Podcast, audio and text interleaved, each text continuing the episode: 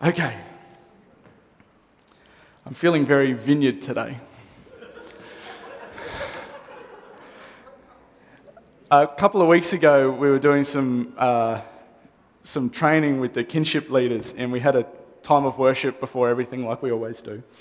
And, anyways, during this time of worship, uh, this really odd thing pops into my head, and it was um, you all know the movie Cool Runnings? Great flick. It's a really good flick. And, um, anyways, there's this scene in the movie where it's freezing cold in the middle of Calgary, and and Sanka, who's my favourite character in that movie, he cracks me up. And he's standing before a fire in a barrel with all of these other athletes, and he's warming his hands, and he goes, I am feeling very Olympic today.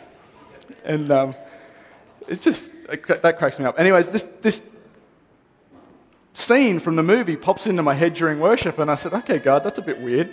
I don't know why you're doing that. And, um, and he said, because that's how I know you feel about the movement that you're a part of. And he was obviously right. God's always right. But he was, he was right. I love this movement called the Vineyard. I'm proud to be a part of it and even prouder to be called to serve her and serve you in that place. I love the Vineyard movement. And um, just this morning again was another little tick of the box, I guess, for, for me in that. I, I love this place, um, and we're going to miss being here. For those of you who don't know, in 13 weeks, Naomi and the girls and I are moving to Melbourne to pastor the Westgate Vineyard in Victoria. And um, I was feeling a little bit nostalgic this morning, so I just that just came out then. okay, let's actually get to this stuff. Uh, during the week, Kirk and I were talking, and um, this is another thing that I love about the vineyard. So I'm going to go back there. This is another thing I love about the vineyard. There is room for mistakes, there is room to get it wrong. And during the week, um, Kirk and I were talking, and he realised that he said something last week that wasn't quite accurate. And so this is coming from our senior pastor, who's now on holidays. Bless him, God. Bless him. Let the sun shine and not rain down there on the beach. Um, but this is our senior pastor, so if he can make mistakes, we all can make mistakes. And one of the things that he said last week was that there is nowhere in the Old Testament that God is referred to as Father by people. And we started, we had a bit of a look at that and found out that wasn't quite right.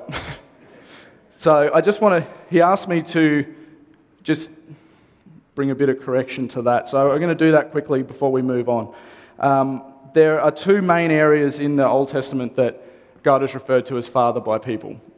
It's in the story of David and Solomon, where God's promise to David and Solomon is that God will be their father and they will be their son if they follow the covenant based on that Old Testament covenant. If they follow that and they follow God, God will be their father. If, he, if they don't, he won't be. Also in Isaiah, Isaiah 63 and 64, uh, the prophet previous to that had been outlaying the nature of the kingdom to come and who the Messiah would be. At the very end of his book, he, um, he's, there's, it's, a, it's a series of chapters of lament as he looks at the, the state of his people and his heart's broken for them and he's asking God, would that come for my people? And in the course of asking for the, the new covenant to be established, for the kingdom to come and the Messiah to set them free, he says, Would you be our Father? And so in the Old Testament, we see this thing where God, uh, even in the, in the hearts of the people, is looking forward to the kingdom coming and God being our Father when all of the barriers are removed. We're going to have a look at this a little bit today, this morning as well, where all the barriers are removed and He can be our Father. And so the Old Testament does reference God as Father, but it's looking forward. Um, just quickly, there's also uh, another reference where God speaks of himself as Father in Jeremiah 3. In Jeremiah 3, at the beginning of uh, Jeremiah's prophetic ministry, I guess, uh, God's pouring out his heart as to the, the, again, the state of, his, of their people. And, um, and as he's doing that, God says his heart's broken for his people, that they haven't chosen him, that they haven't chosen to follow him, that they haven't let God be this wonderful God to them. And he says, I thought they'd call me Father. I thought they'd call me Father. And so everything in the Old Testament points towards Jesus, especially the nature of the Father. And, and, and our, the fullness of that relationship with God as Father doesn't come into fullness until Jesus comes and the new covenant is established. That one was for free. So that was just some stuff from last week that, that Kirk had asked me to sort out. Okay, we're going to play a video clip. Some of you may have seen this. It was posted on the Vineyard Facebook page. We're just going to quickly play this. This is a cracking clip, and then we're going to get into it.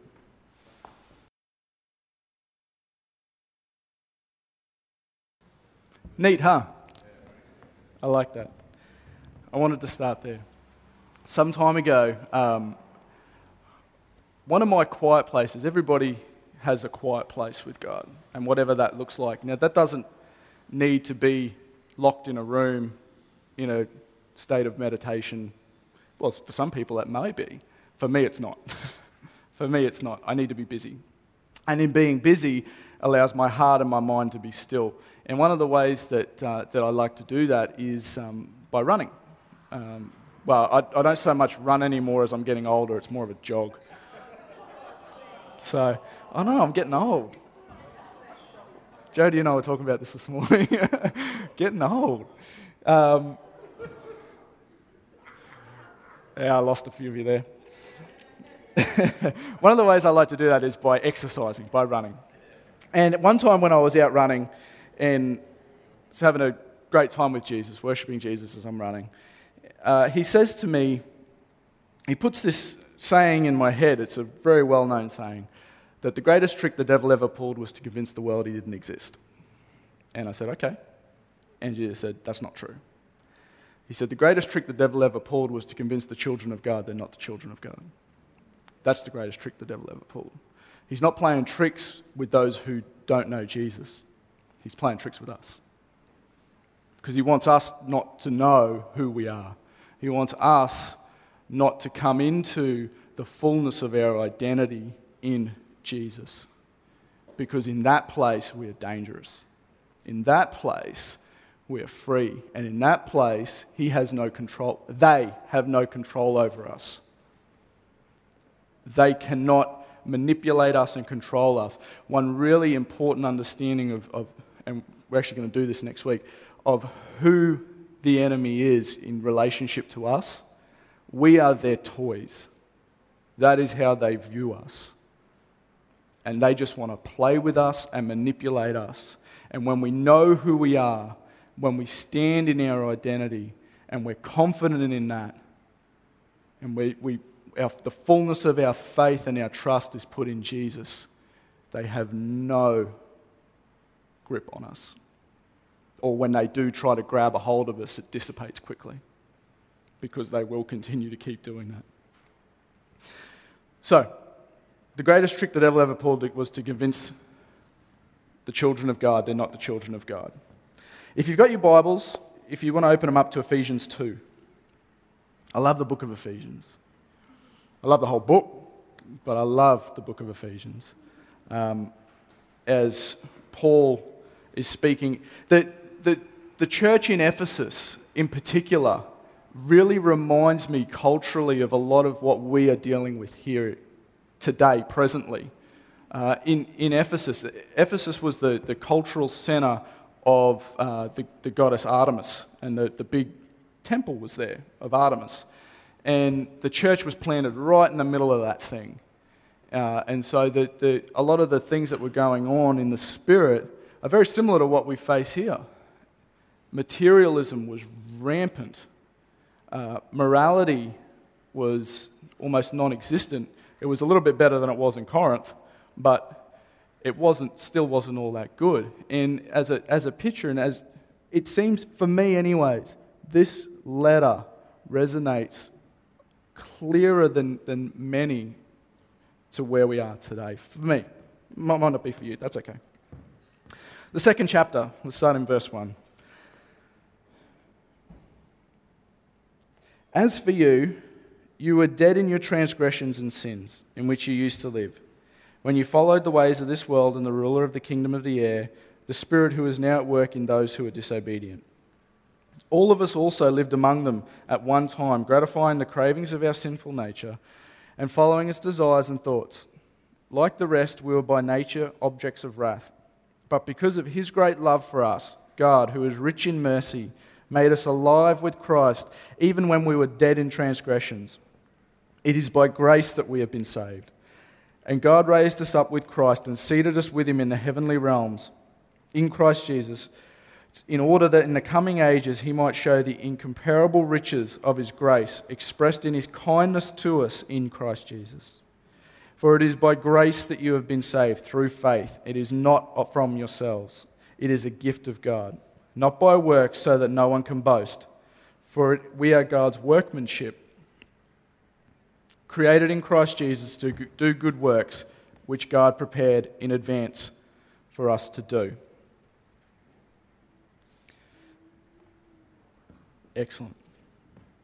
So, Paul here, he's looking at the two natures and the two kingdoms that are in, at play in the earth today. There is, on one hand, the kingdom of Satan, and on the other, the kingdom of God. And we are by nature either children of Satan or children of God. Just to, to lay something out quickly um, to, to be a child of one, of one or the other, we come under their authority or rule. Even with my kids now, they come under my authority and rule even though, for anybody who knows my girls, they would probably say that my girls have me wrapped around their little finger, and so that might not work. It still works. They come under my authority and rule. Now, this is, a, a, in a sense, a, a weaker picture because as they grow, they will come to maturity and they will no longer be under my rule and my authority. They will come out from under there and they will be responsible for themselves. For all of us, though, we exist under rule, under authority. We, no matter, and there is no maturing period that will outgrow that. From the time we're born to the time we die, we live under one of two rules, and we're born into one. You know, we got that thing up there? Eventually, that's cool. Um, Adam and Eve when they were created by God and lived in the garden, they were given dominion and they lived under the dominion and rule of God completely and fully. Now, when the snake comes onto the scene, yeah, sorry, in that place, Adam and Eve were completely dependent and, tr- and fully trusting in everything that God was to them as their authority and as their king. Now, onto the scene comes the snake. As the snake comes onto the scene, we see a deference of trust. The original sin was not disobedience to eat the fruit, it was distrust. They didn't trust in who God was, and they chose to trust what the snake told them to do. And so it was the deference of trust. In that place, when the, when the deference of trust happened over to the snake, over to the kingdom of Satan, we then, and then through disobedience, then sealed that deal. We came under and for, forevermore, as we are born, we are born under that rule and authority. That's just the way it is. The Bible tells us that. They chose not to trust God, and so they trusted in Satan. And forevermore, they came under that rule. And we are the products of that.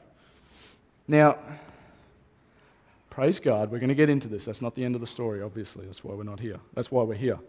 Um, but I just want to look at this as Paul outlines, out, outlays it in Ephesians. Um, can we flick to the next one? Thanks, mate. Okay. Ephesians, the, from verse 1 to verse 3, Paul outlays the way this kingdom, this rule under Satan looks like. That they were living in and that people are still living in. Okay? It looks like all of us are born there. We don't get a choice in the matter. That's where we start. That is our starting point. The nature of it is, is that it gratifies the self, the sinful nature. The NIV says that, that uh, translate that as sinful nature. The Greek word is sarx, it means flesh. So it's our desires, our base desires, our pleasures. Um, and it says that we follow that. Uh, again, the Greek word means to uh, spend our time or be consumed by. We're consumed by, uh, by our base desires and our base natures. That is how we're created. Oh, well, that's not how we're created. That is how we are born. It wasn't the original plan, though. And by nature of that, because we've deferred our trust, uh, or those before us deferred trust over to the snake, over to Satan, we are then come under, we are objects of wrath. We are the, born the objects of wrath under, under God. And that sucks. But that's our starting point. That's our starting point. It looks a lot like this Life is all about me, my pleasure and comfort are all that's important. Does that sound familiar? That's what the world preaches to us. That's what the world tells us life is all about. It's all about my pleasure, my comfort. It's all about me and gratifying my desires. So that's what's at work. That's what we're born into. That's what we're born into. Paul then says, for those of us who have come into trust, who have come into belief in Jesus, who have placed everything, all of our hope, all of our everything onto the completed work of Jesus, we trust him and we've come into relationship with him, we are called the children of God. That is how we are called the children of God and no other way. And it says that it looks like this We've been raised up and seated with Jesus. That sounds good. We've been raised up. This is not a future thing. Look at the context. It's now. We have been raised up and seated with Him. As we've been raised up and seated with Him, another way to put that is we have been declared royalty. We're royalty.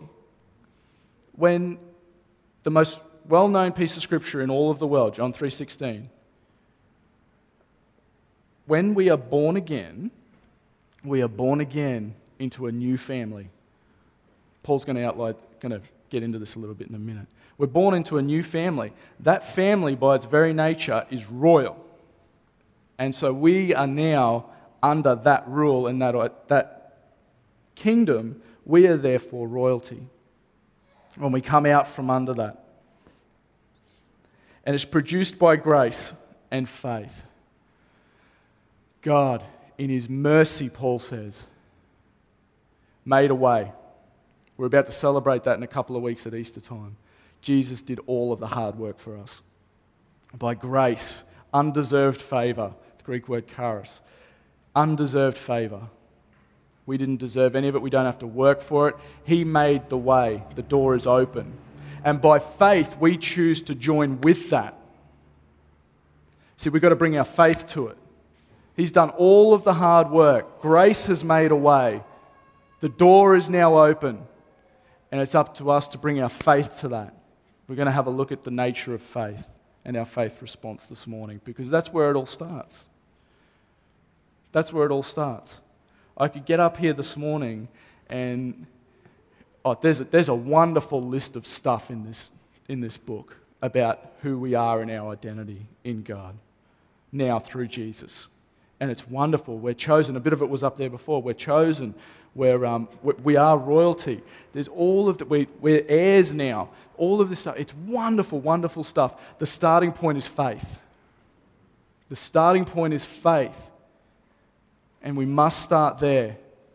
We're going to, I'm going to show you why, but we must start with faith. And we must bring our faith to grace. Bless you.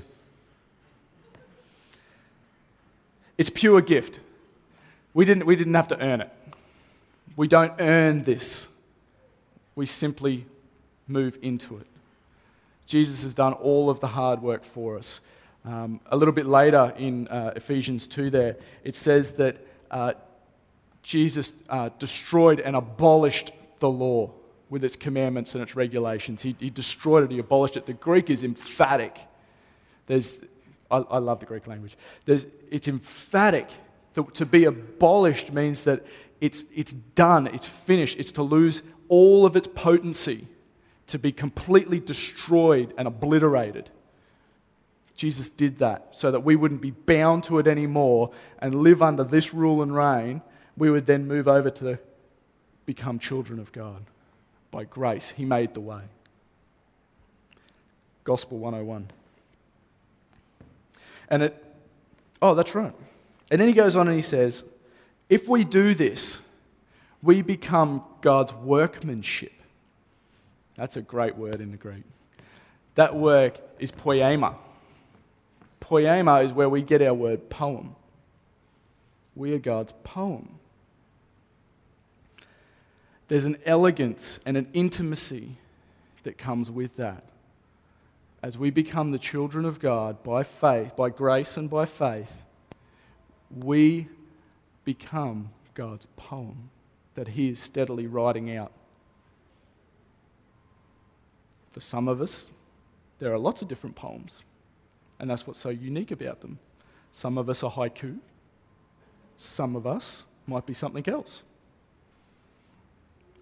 I don't know all the poems, I'm, I wouldn't have a clue. But in all of it, we're a love sonnet. God is writing the story of His love in us as we choose to let Him do that and become the children of God. Okay.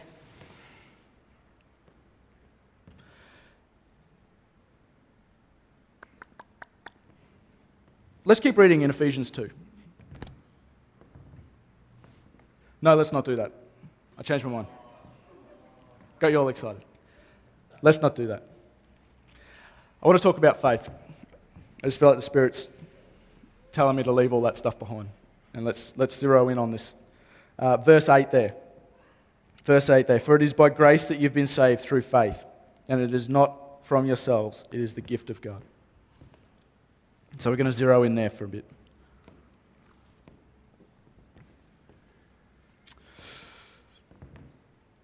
Our response is twofold. There's two aspects to our response of faith.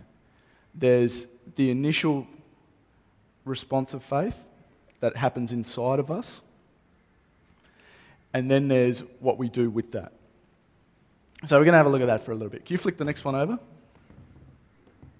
Okay.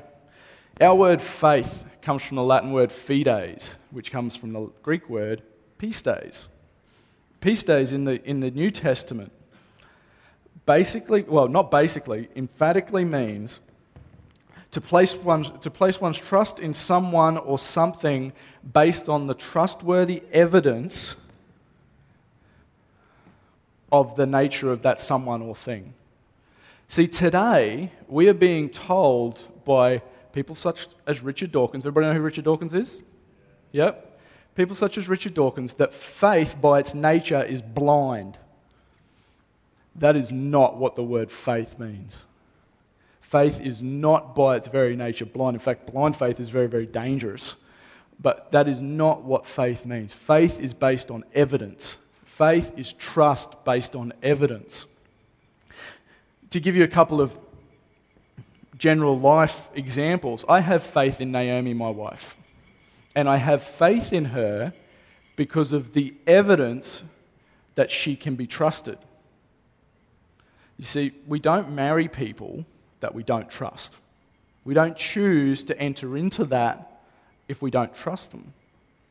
It's based on the, and, and there needs to be a cumulative, for some of us, that, for some people, that might be a week. And in a week's time, you, or a couple of days, you know that I can trust this person. That's wonderful. The, the time period is not important. What's important is that there's evidence there to support it. So the evidence is, is that I can trust Nay and she can trust me. And so we enter into that relationship. It's based on evidence. I have faith in her. And my car, I have faith, I trust that my car is going to work. Sometimes. That's a little bit shakier. But it's still, it, I mean, we do. We, we rock up, we turn the car on, and we go to work. We just, we wouldn't go and turn the car on if we didn't think it was going to work. We, we put our trust in that vehicle to get us to work. That's faith. Now, for, for me, when I came to faith in Jesus, It was right over there where Ari was sitting. He's sitting right there. Right at that spot is where I got down on one knee and I said, Jesus, I trust you. I trust you. That was because he stood right in front of me and he spoke to my heart, and I had an encounter with him, and he beckoned me to trust him. His grace was extended towards me. He extended his grace towards me in that moment. And I said, Yes, I'll trust you. I choose to lay my life down and I choose to trust you. That's the beginnings of faith. It's never blind. Blind faith is very dangerous. Blind faith is the kind of faith that causes young men to fly airplanes into buildings. It's dangerous stuff. And no one in this place is working on blind faith. I can say that pretty confidently because it was, it's never been preached here. And I'm so thankful he's not in here right now. I'm going to embarrass him a little bit. And I'm so thankful to Mr. Dave Hockey that he did not give me a weak grace gospel. It was by that man preaching the gospel to me, and he said, You know what, mate? You've got to lay it down and trust Jesus. You've got to trust Him. If I had been given a weak grace gospel, just exchanged the lives, etc., etc., uh, that wouldn't have done it for me. It was all or nothing. And I'm so thankful for that. Can you flick the next, next slide over, Jake? Then there's a secondary response that comes. The initial response is faith. The initial responses in that encounter is, oh God, yes, I'm going to choose to trust you. And then the rubber has to hit the road because it's all wonderful in that moment. And it was, it was an amazing moment. And I hope that many, all of you have experienced that. And if you haven't, then you're going to get it today. But for all of us who have experienced that, it's the most amazingly surreal, and there is nothing else that's going on for you in that moment, isn't it? As, as I was there on one knee, I didn't know that there was anyone else in this room. I didn't care. because in that place, I was meeting with Jesus. But then there's a secondary response because it can't, our life doesn't live out there in that moment there's a secondary thing that needs to happen because if we try to hang on to that place and live in that initial wonderful engagement, we're going to find life quite tough because that's, that's, not, how, that's not how it works. Dietrich Bonhoeffer, um, the wonderful theologian who was executed by the Nazis, he wrote in a book. If you haven't read this book, grab a hold of this thing. It is a humdinger. It's called The Cost of Discipleship. And the very first line in this book is when Christ bids a man, he bids him come and die.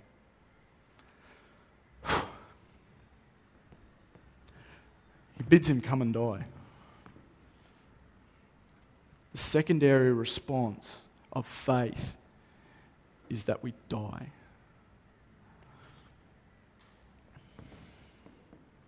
Jesus said, I am the door, or I am the gate in the NIV. He says, I'm the gate when he's talking about um, the sheep. The sheep know my voice. You know that, that scripture? Um, the sheep know my voice in John 10. And they listen to me. He says, I am the gate. Praise God, by His grace, that gate is open always. But we choose whether we're going to go into the pen or out of the pen. This is where the rubber hits the road. We choose whether we're going to live inside the pen and find our identity inside the safety. I'm not going to use the word pen anymore, that's horrible. where we live inside of the safety of become, being a child of God, or whether we choose to live outside of that by not placing our trust in Jesus. And I think, oh, I'll get to that. The door is always open, though but it's going to cost us everything we have to stay inside. The gift towards us is entirely free. It's a free gift of God, God's grace towards us. But to stay there is going to cost us everything we have.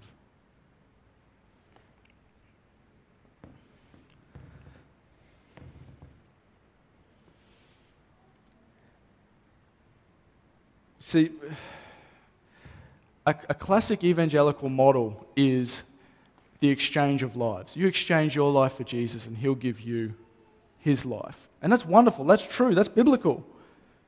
We'll preach that thing forever. But it comes at cost.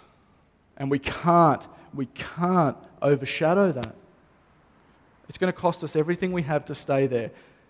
And we need to choose for ourselves whether it's worth it or not. Jesus never hid this cost from anybody. In fact, it was the one thing that made a lot of people run away from him. They were drawn in by who he was, by um, the, the glory of his majesty in human form that was still there. They were drawn to God in Jesus. And then all of a sudden, they were, they were, they were invited to lay it all down. Oh, no, that's too hard. I can't do that. I like my life.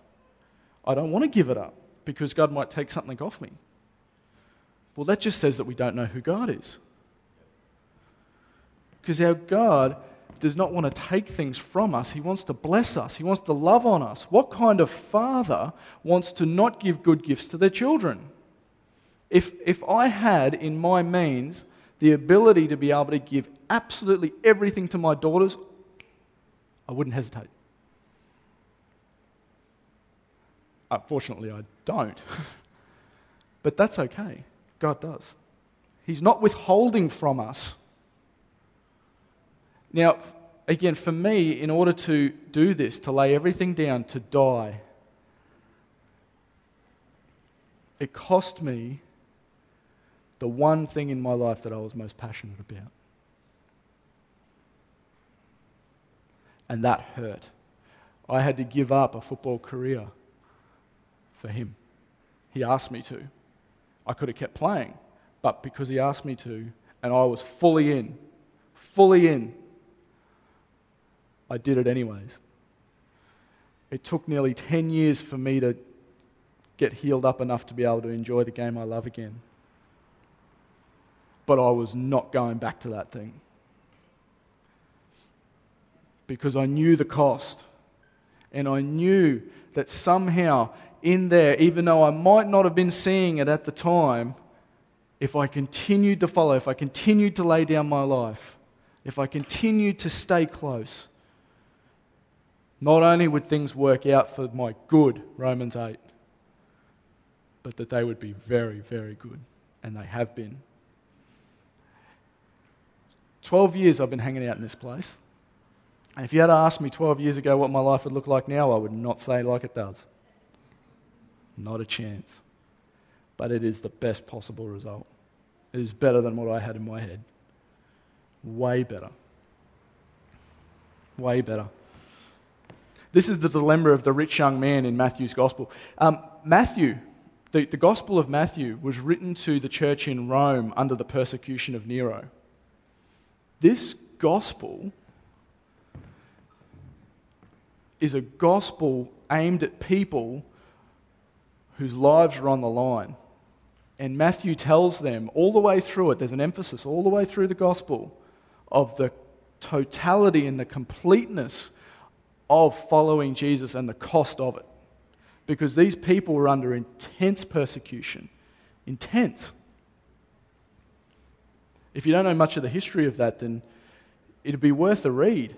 These poor people were being rounded up, put in cages on poles oil thrown on them, and lit up to light up the, the roads of Rome. They were crucified by the hundreds. And the Romans had this wonderful idea of this iron chair that was sitting on top of a furnace. And they would stoke it till the thing was red hot, and then they'd make people sit in it as a form of execution. The Roman historian Tacitus records that uh, this was apparently for the, the burning down of Rome, the city of Rome. And the, Ro- the Roman historian Tacitus writes that the, the, the chief reason that Nero gave to round up the, the Christians, the people of Jesus, was not arson, but hatred of humanity. This is the context that that gospel is written into. That's the context that people are hearing these stories and the story of the rich young ruler. And then in Matthew, Matthew 10, whoever does not take up the cross and, fo- cross and follow me is not worthy of me. This is, the, this is the urgency and the intensity of the call of Jesus. And yet, at the same time, there is incomparable joy in laying it all down. It is not morbid. I'm just trying to lay it out for you. This is the reality of the situation. But there's something better because we are declared the children of God and we now come under the full inheritance of that rule and reign. Our identity is there and joy is found for us. Martin Luther, I love this story. Martin Luther, uh, a guy, uh, the 15th century reformist, he, uh, a courier guy came to his door one day and knocked on his door with a package for, for Martin. And when Luther opened the door, the courier guy goes, I got a package for Martin Luther. And Luther said, Martin Luther's dead. the poor courier guy. What are you going to do with that? Martin Luther said, I don't know why he said that, but that was the reality of how he lived his life. He lived his life as though he was already dead. You know, when I came, when I, when I gave my life to Jesus there, when I chose to trust in him, I knew that right there in that place it was going to cost me everything I had. And it's going to cost all of us everything we have. But the rewards are not just eternity, the rewards are here and now. Some of the things that I've seen, some of the things that I've been a part of, I would not trade them for a second. People coming to know Jesus, people being healed, the captives being set free. It's just like in the book, and we get to live it. We get to live it out. But it's going to cost us everything we have to get in there and stay in there. And so the decision that we need to make is is it worth it? Is it worth it? Is it worth laying everything down, and not just once, every day of our lives. This is not a thing that happens here just now. This is something that we live day to day. Is it something that I'm prepared to lay down everything I have for the greater glory of knowing, you know, knowing Jesus as Lord? Philippians. Okay, can we chuck this quote up here? George Ladd, the, uh, the modern day father of kingdom theology and the man who influenced John Wimber more than anybody, wrote this. Now I've got to find it. He wrote, Taking up one's cross does not mean assuming burdens. The cross is not a burden, but an instrument of death. The taking of the cross means the death of self, of personal ambition, of self centered purpose, in the place of selfish attainment, however altruistic and noble, one is to desire, desire alone the rule of God. I hope that I'm not making this seem burdensome because it's not. This is just how we stay in there. We need to be able to let go and hold everything lightly. To be able to let go of everything that we have, even the things that we hold most dearly. And it's to the degree that we do that that we're going to know who we are in Jesus. Because all of the time, if we're trying to fight that, if we're trying to fight the full surrender of all that we have in that faith response, when we're actually fighting between two kingdoms that we had up there, we're fighting between the two. And we're choosing to either be inside or outside, and we're, we're confused about which way we're going to go. Do I, oh, but, uh, that's really nice, and I'd really like that. I'm going to go over here for a little bit. Oh, but that, I don't find any fulfillment over there in whatever, cars, movies, whatever. That doesn't mean you can't enjoy cars and movies. I enjoy cars and movies. But they don't own me. It's, a, it's an issue of ownership. And so, wh- where are we going to choose to place the fullness of our trust and ownership of our lives? Jesus says, lay it all down, give it all up, give it to me, and I'll give you my life in return.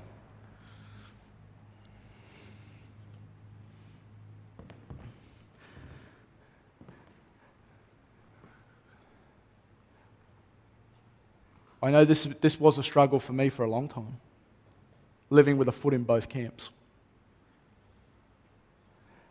And I think it's a problem for all of us who live in this great southland of the Holy Spirit because we are a blessed land. We are a blessed country. I love this country. We are blessed in it. And for many of us, we, we, we don't live with want, or a lot of want.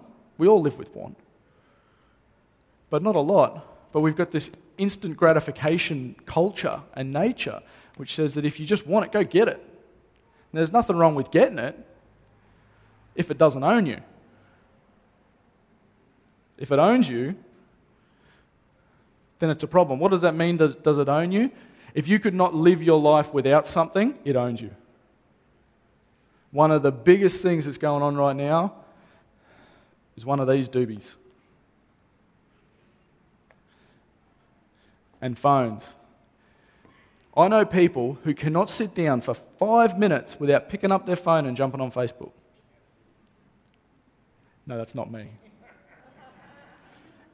It nearly was. It nearly was. And I found myself doing that. I found myself going and picking up, I found myself doing that. It's like I'd sit down, and instead of wanting to talk to my Father in heaven, I'd sit down and I go, I gotta jump on Facebook. Bad. Bad idea. And I managed to catch it before it owned me. We can still be owned as Christians. Don't, don't fool ourselves on that. So if it owns you, then you're actually living with a divided heart. That's, that's, that's a hard word to hear. The good news is that the door's still open. The door's open, and it's always open. It's never going to close. It's always open for every breath that you breathe. It's still open. And so, no matter where you find yourself this morning, if some of this stuff is resonating with you and you, you're going, oh, yeah, this, maybe I haven't fully given all of my life to Jesus, something I'm still holding on to. There's opportunity, the, the door's open, the gate's open. You can come in and you can let go of that thing. Now, you might not want to let go of it, that's a different issue. You don't have to want to let go of it. Simply by recognizing it and choosing to get let go of it, we'll find freedom. Okay, we're going to bring this thing into land.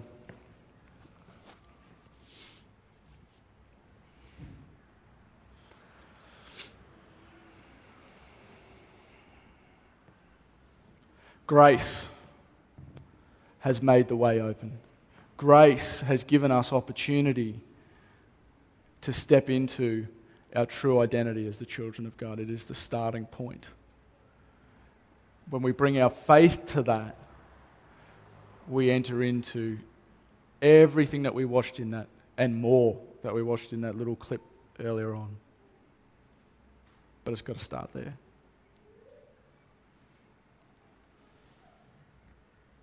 Let's, let's stand and pray.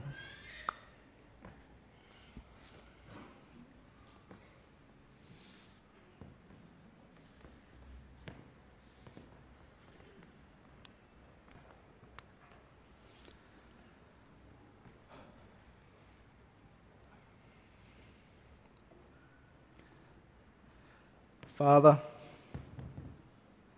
Father, thank you. Thank you that you made a way. Thank you that even right now, as we all stand before you, that Romans 8 tells us that there is absolutely nothing that can separate us from your love. Absolutely nothing. The gate is open by your grace, by your mercy, you have made way and provision for us to become the children of God.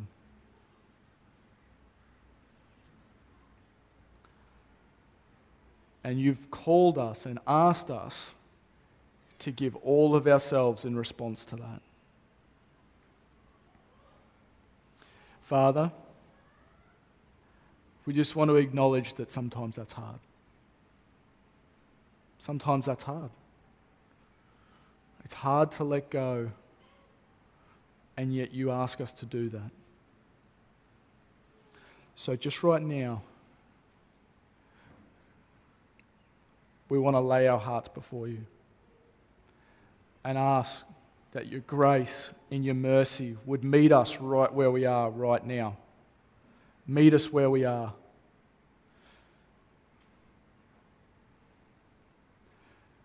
Show us once more your love. Let us encounter your presence once more, even right where we stand.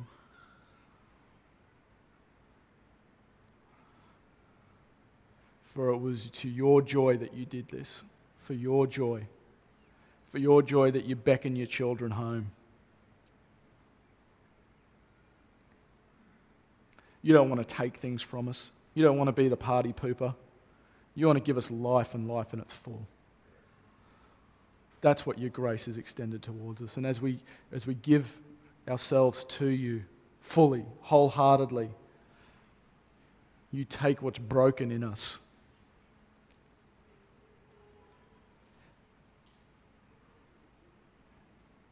And you turn it into life. So, Father, right now, would you, by the power of your Spirit, just begin that conversation with us of just where we're at?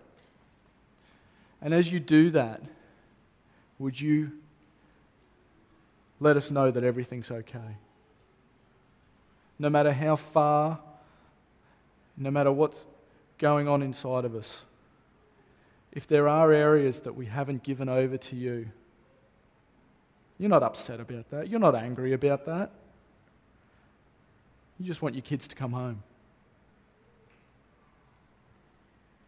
So, just now, in the name of Jesus, I speak to every condemning word and every work of the enemy that wants to bring shame and condemnation, and I break its power. Because you have no place here. Let the love of Jesus reign. And Father, as you put your finger on those things, I thank you that you do it gently, with love, and with mercy. And you call us and invite us to let go of them. And to trust you fully, 100%. So, Father, thank you that you've made a way for us to do that. In Jesus' name. Amen. Right. We're not done yet. For those of you who, just in that moment there, you can sit if you like. For those of you in that moment there, there are things that the Spirit of God would want to highlight to you that need to be put to death, that need to die, then I invite you to come to the front. I invite you to come down, and we're going to do that together. We're going to join with you in celebrating that.